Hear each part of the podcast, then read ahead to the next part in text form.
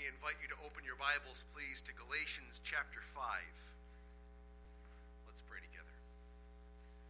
Father, thank you for songs to sing about your kindness, your goodness, and the way that we can respond to you by, by speaking of our love for you. We recognize that the reason we love you is because you first loved us. You have given us the capacity by your Spirit to love. Pray that you'd help us to love you more. Help us as we read your word, study your word, and worship you in the word this morning. That you would capture our attention and teach us. Help us to yield to you in this. We pray in Jesus' name. Amen. A number of years ago, I took a trip with a couple of other guys Doug Lincoln and Tom O'Connell, we traveled to West Virginia to the Upper Gauley River. It was a big deal. Uh, it was a big deal to get there, but we, they made it a big deal as well. The, the facility that hosted us. The night before, we went through all kinds of training and instruction, watching some videos, and they, they gave us all kinds of guidelines, precautions, and of course the waiver Am I going to die? Well, we signed our lives away. And the next morning, we woke up early, ate a hearty breakfast, and put on our equipment.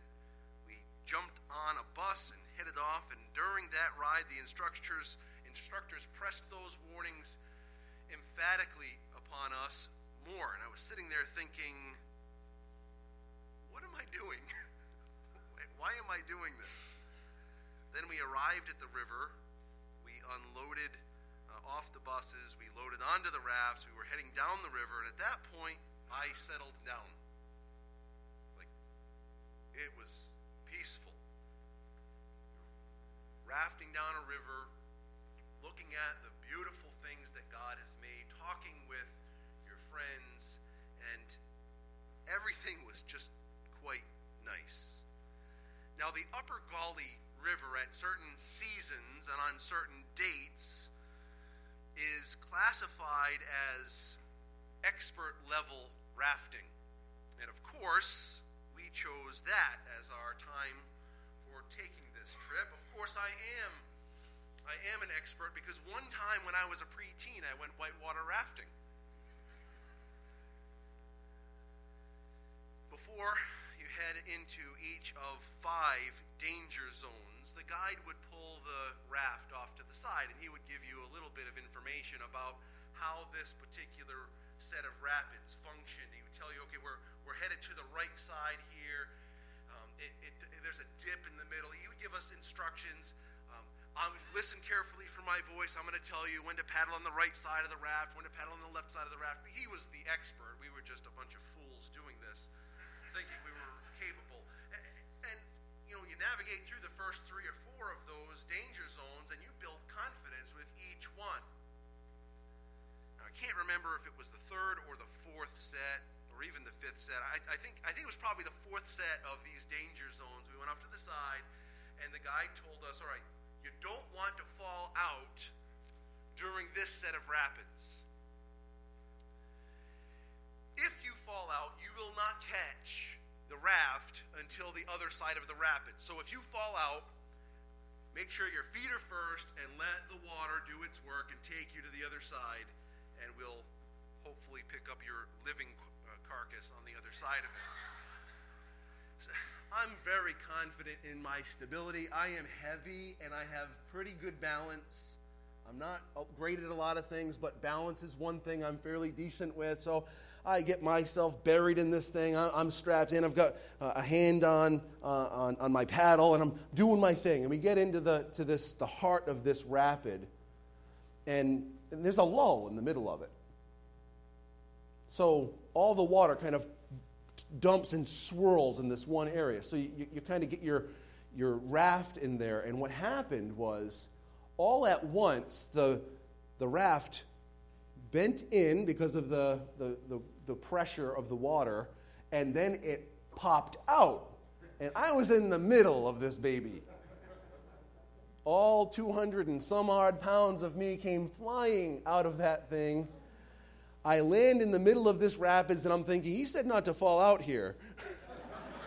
I whacked my shin on a boulder that was in the water. I'm thinking, ah, that doesn't feel good. And, and you start to think, I love Amy and I love Alexis and I love Andrew and I love Aiden and I didn't have the others, so I didn't know about them. I love them too. And I love all my church family, my mom and my dad. My mom probably didn't want me to go, right? She's not in here. She can't even enjoy this.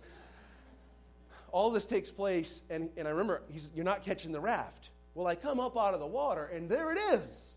It's like still there. So I, I start like flailing, and the Doug's strong arm comes over and yanks me back in the thing, and I'm in, the, I'm in and, and we get through, and we're on the other side. And at the same time, Tom O'Connell also you know, went, went overboard, and we helped him back in. Everyone was safe. Everyone, no, you know, minor, minor pain and all of that good stuff, and, and a lot of drama. We made it to the other side of the, uh, the rapid. After a few minutes, after you settle down, it's like, man, that was a lot of fun. Going with the rapids, it, there's something uh, thrilling and enjoyable about going with the rapids. Imagine trying to take that same raft and go up the rapid. Now, if you look at the websites, they classify these rapids at this time of year as 5 plus, which is like 5 is the danger zone, 5 plus.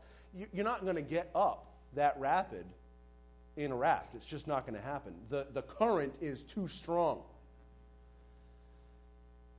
It's fun, but trying to go against it doesn't work. You'd get swept away. Now, I want for us to see this idea of current, and the Apostle Paul, led by the Spirit of God, wrote some inspired truth for us that talks about our spiritual life. And he doesn't use the word current but you'll see what I mean as we read the text, that we have some currents that are going in opposite directions. Here we are in Galatians chapter 5. Take a look beginning in verse 16. But I say, walk by the Spirit, and you will not gratify the desires of the flesh. For the desires of the flesh are against the Spirit, and the desires of the Spirit are against the flesh for these are opposed to each other to keep you from doing the things you want to do. But if you are led by the Spirit, you are not under the law. Now, the works of the flesh are evident sexual immorality, impurity, sensuality, idolatry, sorcery, enmity, strife, jealousy, fits of anger rivalries, dissensions, divisions, envy, drunkenness, orgies, and things like these. I warn you, as I warned you before, that those who do such things will not inherit the kingdom of God. Our natural affections, which we can call in this text the flesh, our natural affections often seek the easiest way our natural affections often seek the easiest way. But this text tells us that God the Holy Spirit counters our natural affections.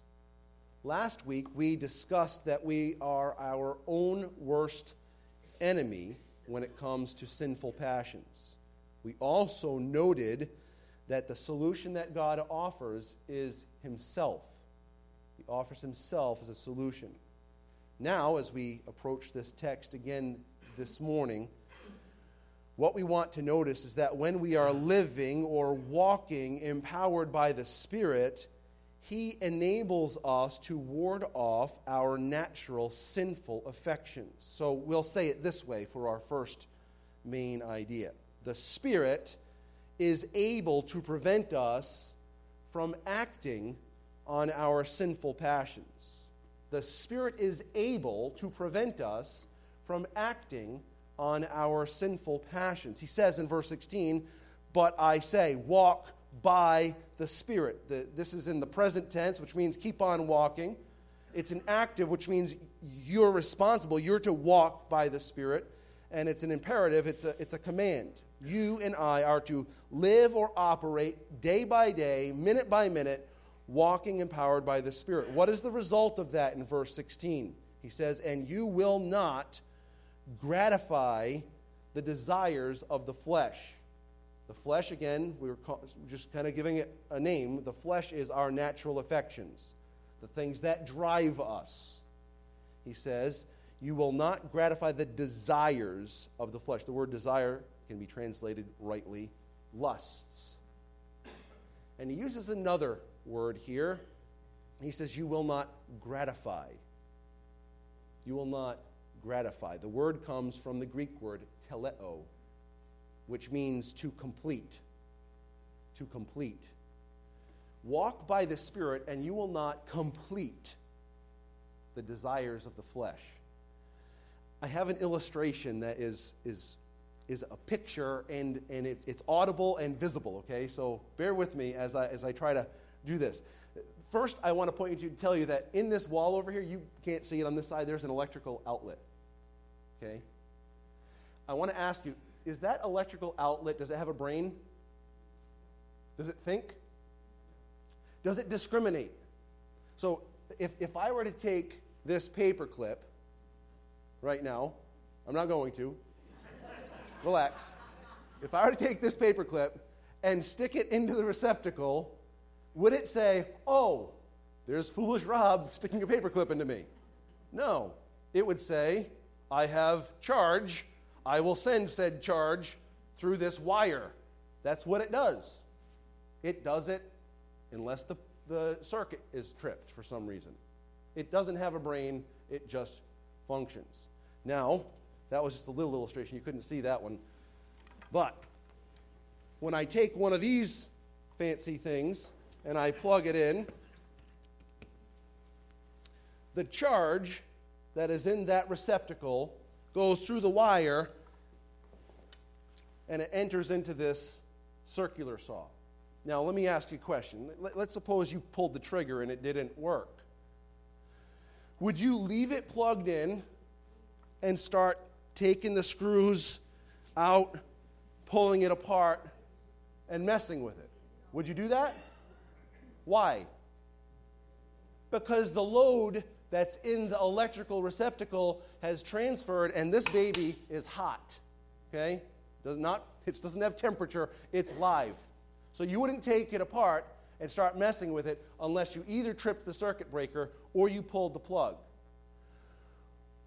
When the electricity is transferred through the wire and into the device, when you press the trigger, oh, let's go to safety. Nice.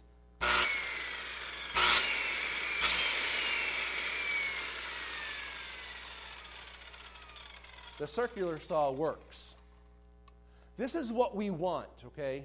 We want to read Galatians 5:16 and we want to read that the spirit pulled the plug so we can't sin. This is what we want. But that's not what the text says.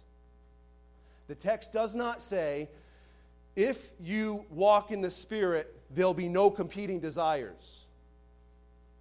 What it says is if you and I walk by the Spirit, the Spirit can keep you from pulling the trigger. There's still life in this baby.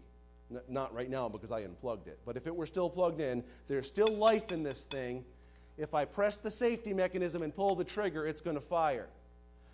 A believer that has come to know Christ as their Savior still has natural affections flooding through their body, through their mind. Their heart is filled with natural affections, and it's competing against the things of God.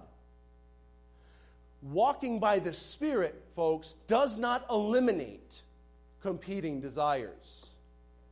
Walking by the Spirit enables the Spirit to make it so that we don't press the trigger and act upon those natural affections. Look again at what it says so we can see this again. Verse 16 But I say, walk by the Spirit, and you will not gratify the desires of the flesh. For the desires of the flesh are against the Spirit, and the desires of the Spirit are against the flesh. For these are opposed to each other to keep you from doing the things you want to do.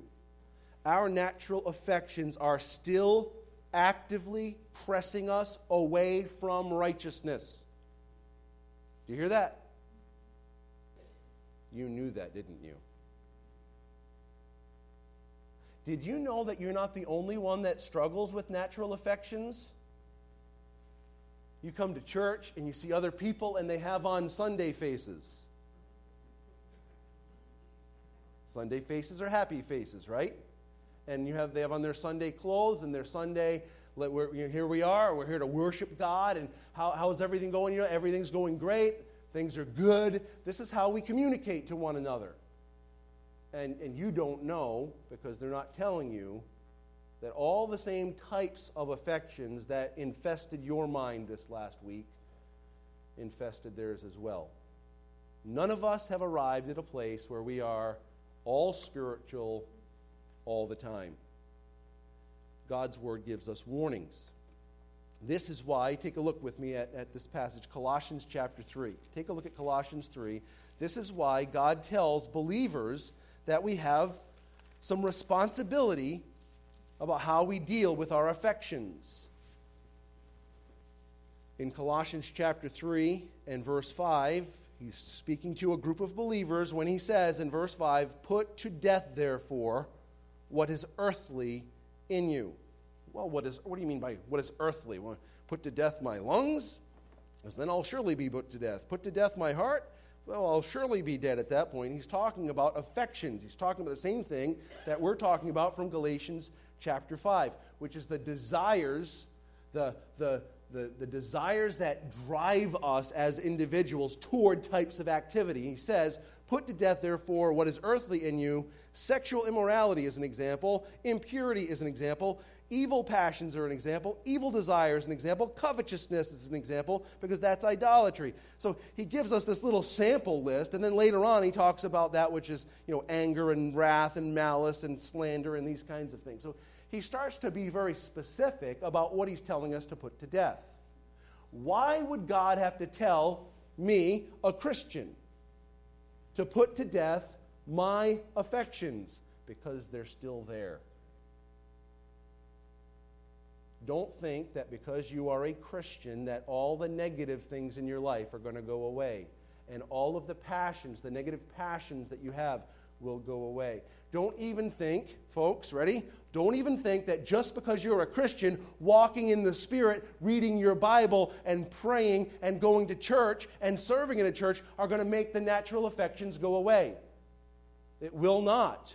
They're still there, which is why Paul said, if you walk in the Spirit, walk in the Spirit, you will not gratify, complete the desires of the flesh. That doesn't mean the desires of the flesh are gone. Which is why also he tells us in Romans chapter 8 and verse 13 For if you live according to the flesh, you will die, but if by the Spirit you put to death the deeds of the body, you will live. What is he talking about? Putting to death the deeds of the body? Natural affections. So here you are, you're in your house, and you're doing the dishes, and one of your children takes one of the supper plates and they put it on the edge of the counter, and it flips off, and the spaghetti and its sauce go all over the floor, and the plate breaks, and then one of the other kids comes charging around the corner and is about to step onto that stuff and go sliding across and cut their foot open, and you start to, you know, settle things down. Hey, stop, stop. There's nothing wrong with saying stop. There's nothing wrong with the intensity, but we, you know what? There's also this other thing that comes into our minds where we start to get angry.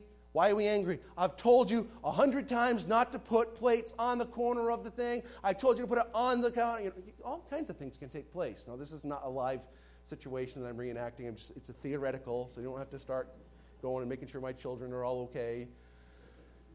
All of us have events that take place in our lives where here we are, everything's fine, we're walking in the Spirit, and some action happens, and there's, a, there's an immediate reaction within us.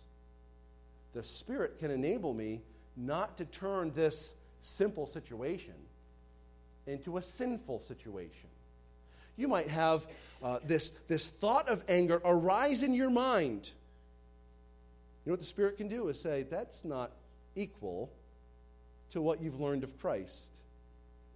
Cast down that imagination, along with every other lofty thought that, that competes with the obedience of Christ.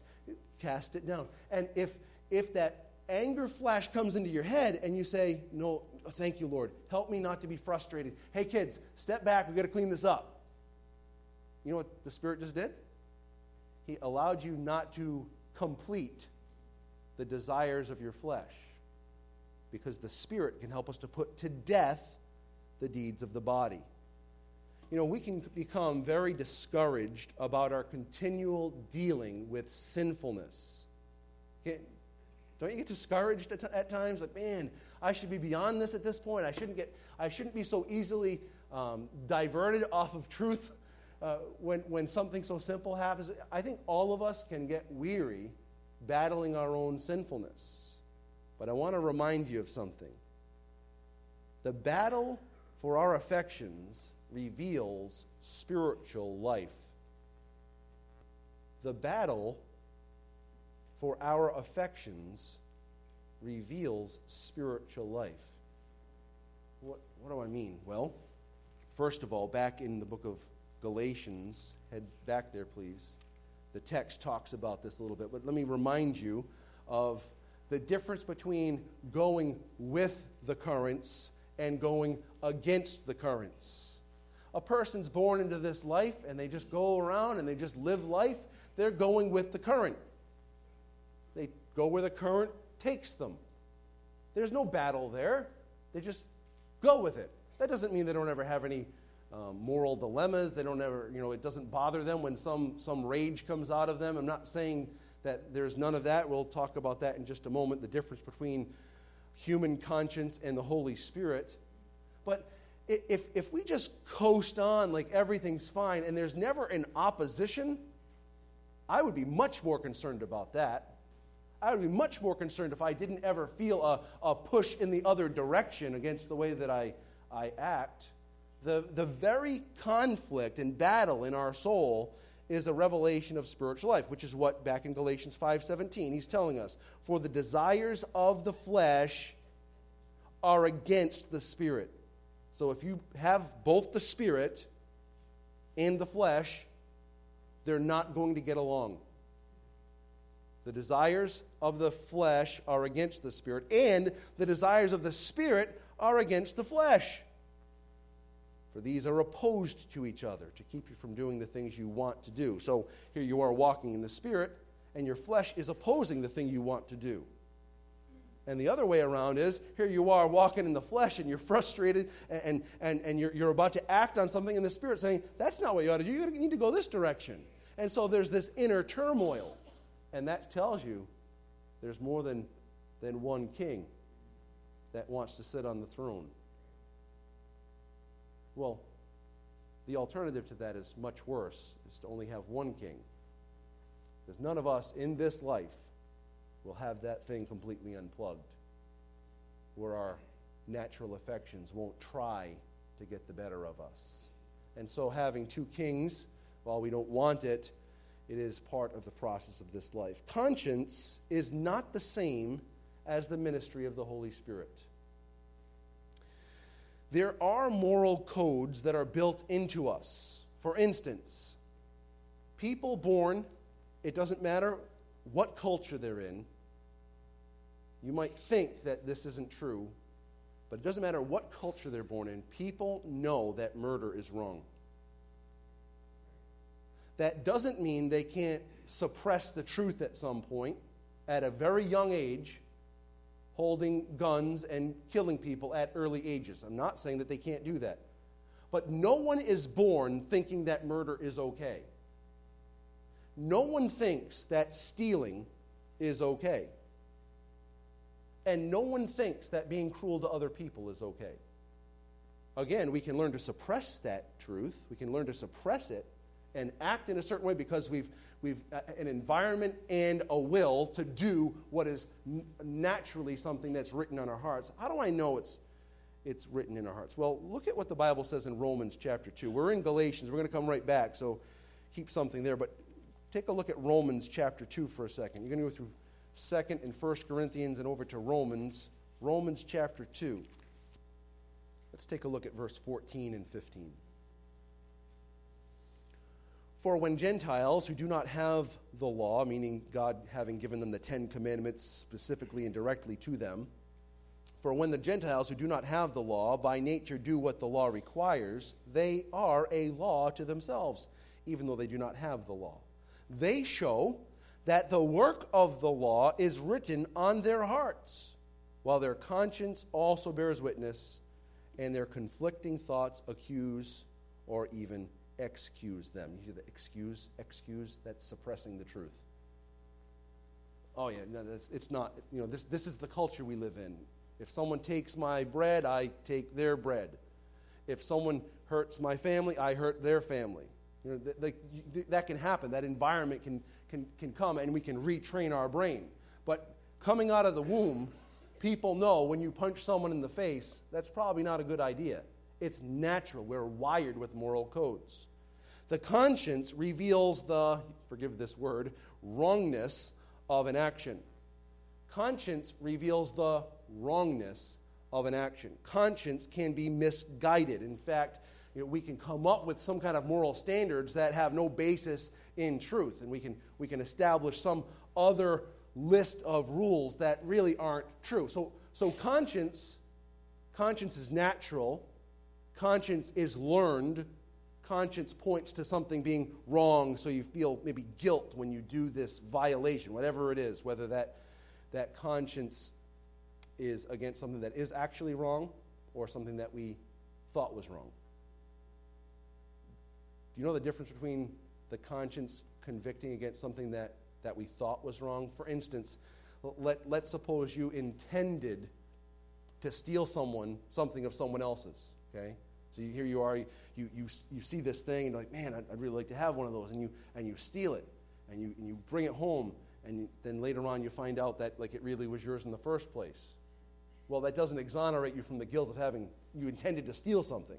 You're still you are still guilty of that, even though that item itself was, was yours. Conscience can be violated in various ways. Now, the, a, a couple of differences, not all of the differences, but a, but a couple of differences between the conscience and the Holy Spirit.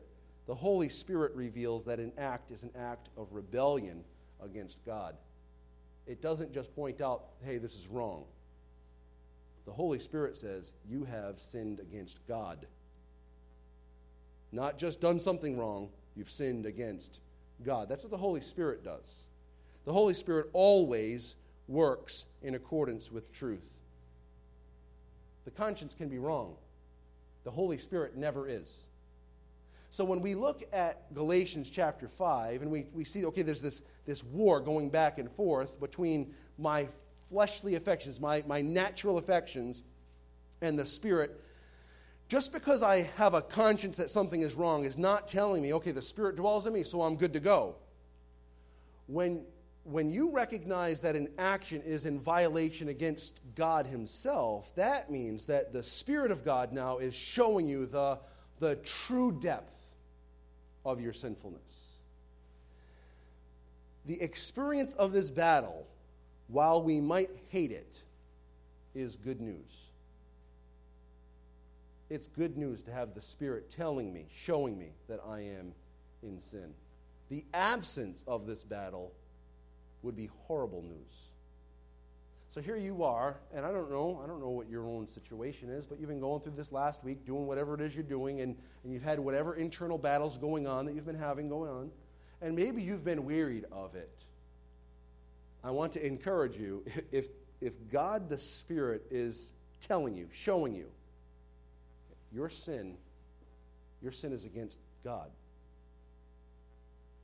The encouraging element is that means that there's spiritual life in you. Rejoice, folks. Rejoice. Don't rejoice in your sinfulness. Don't rejoice in your, in your corruption. rejoice in a God who, despite your sinfulness, still actively works in you. There's a third element we want to notice. And that's this the Holy Spirit enables us to fulfill the demands of the law. When I say the law, what am I talking about? Anything that the Bible says you should do, that you do, or anything the Bible says you shouldn't do, that you don't do. The law is anything the Bible says to do or not to do. That, that's how you can use that. That's how I'm using that term in this point. The Holy Spirit enables us to fulfill the demands of the law. So, back in Galatians 5, look at what it says in verse 18. He says, But if you are led by the Spirit, you are not under the law. Being led by the Spirit is another expression for walking by the Spirit. Being led by the Spirit, uh, the term led there has the idea of leading by accompanying, accompanying someone to a place. It's used in the book of Hebrews, chapter 2, about Jesus bringing many sons unto glory. So the, the concept has the idea of accompanying someone else to a particular place. Now, many of the uses of the word led are used about people that are being brought before rulers or brought to prison. So, a lot of times, the led is something very negative where they took these people and brought them before the magistrates. That, that kind of leading. I don't think that's the context here in, in Galatians chapter 5, as though the Spirit's going to grab you and bring you and say, hey, here you are. That's not the concept. But I do think we learn a little bit about those usages. I think it shows a little bit about the impact that's going on when being spoken of being led by the Spirit. There's, there's more to it than, yeah, well, you know, he's over here somewhere doing something while I walk along. There's much more power and impact that's involved. And I want to illustrate that by looking at another text of Scripture. You're in Galatians, take a right to the book of Colossians. Colossians chapter 1. Being led by the Spirit is to be empowered by Almighty God Himself. In Colossians 1, beginning in verse 9, we have a very clear demonstration of this. As Paul is praying for the church. And he says, And so from the day we heard, we have not ceased to pray for you, asking that you might be filled with the knowledge of his will in all spiritual wisdom and understanding, so as to walk in a manner worthy of the Lord, fully pleasing to him, bearing fruit in every good work and increasing in the knowledge of God. Listen carefully. May you be strengthened with all power according to his glorious might for all endurance and patience with joy. He's talking about, he's praying for them that they would know what God wants from them. Well, where do you figure that out? You know what God wants from you as you look at what the Bible says, right? He wants them to be controlled by the Spirit of truth. And he says, when you're controlled by that knowledge, the, the, the knowledge of God's will and God's word, you will walk in a worthy manner. There will be fruit evidenced in your life. And he doesn't leave it there. I'm so thankful. In verse 11, he says, and be strengthened according to his glorious power. Now, if you just take a moment to consider some illustration of God's power. If you believe God's word, then you know that God spoke the world into existence. If you believe that God created the world, you know that when in Genesis chapter 1, God said, Let there be light, and there was light, that actually happened. And when God decided to, to gather all the waters of the sea into, into its appropriate boundaries instead of overflowing the lands, you think, wow, like that's, that's impossible. Like, we can't control water to that magnitude where it recedes off of the land and it stays in its proper boundaries. We try, and sometimes we're pretty miserable failures. You could think of a flood here many years ago and and the flooding down in New Orleans a number of years ago. We can't control these things, but God can. That's the power that God is saying is available within us. To do what? To keep us from pulling the trigger. The natural affections are there.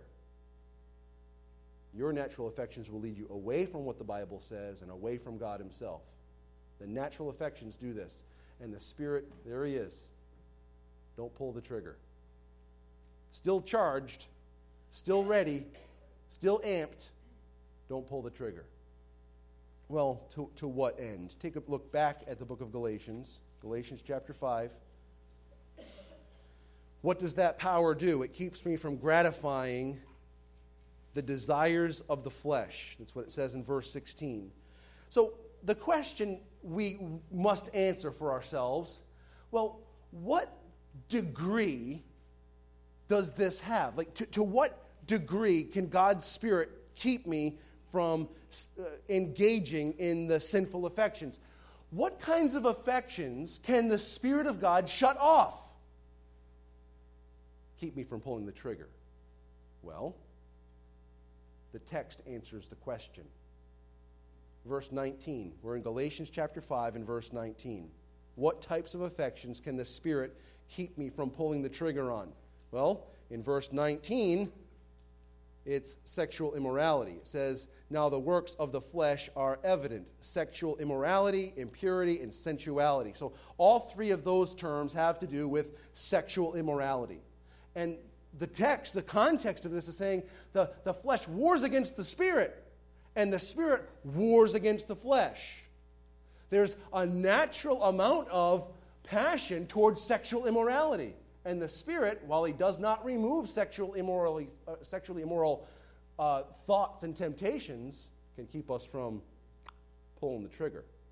Well, he goes on and gives us some more types of affections that the Spirit can, can, uh, can control in our lives. And that is in verse 20 idolatry and sorcery. He says, idolatry and sorcery. There it is. Uh, this morning during our Sunday school hour, we were talking about idolatry, right? We, there, was, there, there are all kinds of things that, that can serve as idols of our hearts. Only the Spirit of God can break the power of idolatry from me. That's it. This, that's the only resource I have. That doesn't mean that my heart won't continually seek idols. We are idol making folks. We're like an idol making factory all the time. There's this idol to that idol, this sports thing, this food item, this materialistic possession, this person, this group of people. We are, we are idol making factories. Only the Spirit can break the power of idolatry in our heart. He goes and tells us about another type of affection that the Spirit can short circuit, and that is dissension. And he uses several terms to describe it in verses uh, in verse 20 and going into verse 21. He says, enmity, strife, jealousy, fits of anger, rivalries, dissensions, divisions, and envy. All of these kinds of things. The Spirit of God can break the power of them. That doesn't mean that they're not there, ready to come out. You ever jealous of someone else? You ever think, man, that guy's house is nicer than mine. I'd really like that house. That guy's motorcycle is better than my motorcycle. I like that motorcycle. I like that guy's car. Hey, that, you know, you can run it right out. All kinds of different affections that, that we might want what someone else has. That's, that's inside of our heart. You know, you know who can break us from that? The Spirit. Does that mean that those passions will never arise again? That's not what this text says. This text says he can keep you from completing or gratifying the desires of the flesh. There's another one in verse 21 substance abuse. Substance abuse. Look what it says drunkenness and orgies. The word orgies, you have your own thought in your mind. It has the idea of a drinking party more so than what you might have in your mind. And then he, he does this for us. This is, I love this about God's word. So here we are, you're thinking, well, I don't, I don't really, I'm not a drunk, and I'm not really into the, the orgy scene, and, and I'm, I'm really not um, th- these things, you know, I'm, I'm, not one that has fits of anger. That's not my thing. And, and you know, I'm not really jealous of it. I've got enough. I, am okay. Uh, you, you, can go through all these things. Uh, well, I'm not into sexual immorality or impurity or sensuality. That's not my thing. You know what this says? And things like these. go for it. You got no affection that's contrary to God's word and God's will? Like every one of us. Well, I'm not as bad as those people over there. That's not really the point, is it? Are we comparing ourselves amongst ourselves? God says that's not wise. He says, the Spirit of God can eliminate the completion of the natural affections, whether your affections have to do with drunkenness or something else. The Holy Spirit will not pull the plug in this life of our affections, but He can't enable us not to pull the trigger. The Christian life is both wonderful in one sense and terrifying in another. Wonderful in this sense there is a day coming there's a day coming when all of these natural affections will be no more. Our striving will be ceased. We will no longer fight ourselves or each other. We will be whole.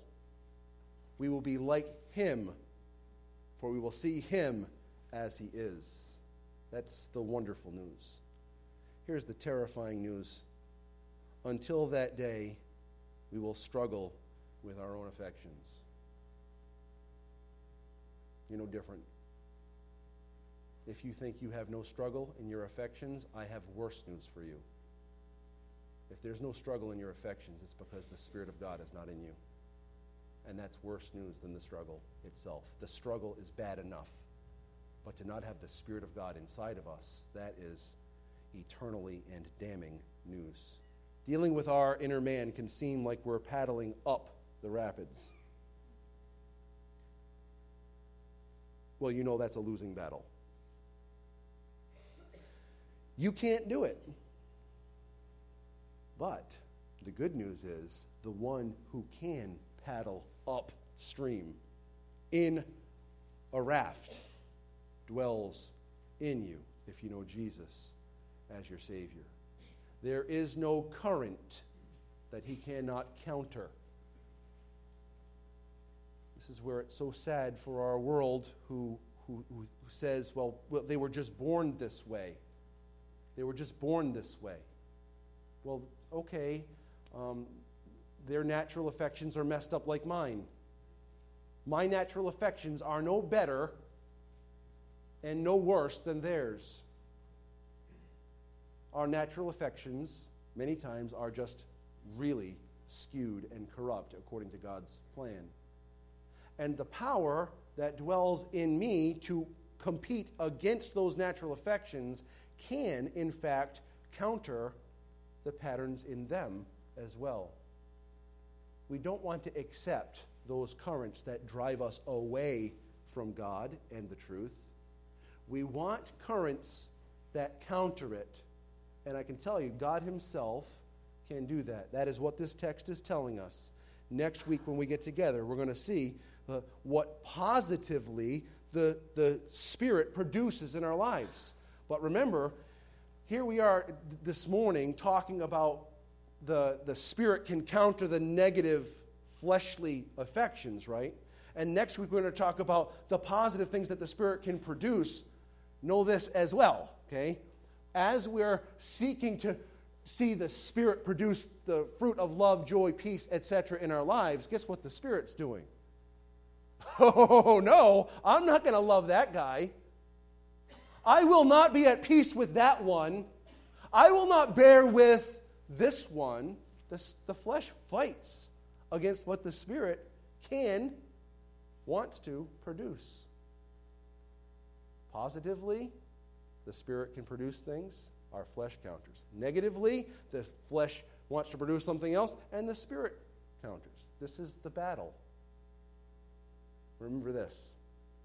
Remember this from, from many Old Testament illustrations. The battle is the Lord's. Let me ask you has he ever lost one? He hasn't. He doesn't have to, he will not lose one we can allow him to win this victory in our lives, which is what this text is telling us. Walk by the Spirit, You will not complete, gratify the desires of the flesh. Let's pray together. Father, thank you for your goodness to us. Thank you for what you have provided. Thank you for the power of your Spirit. Thank you for the truth of your word.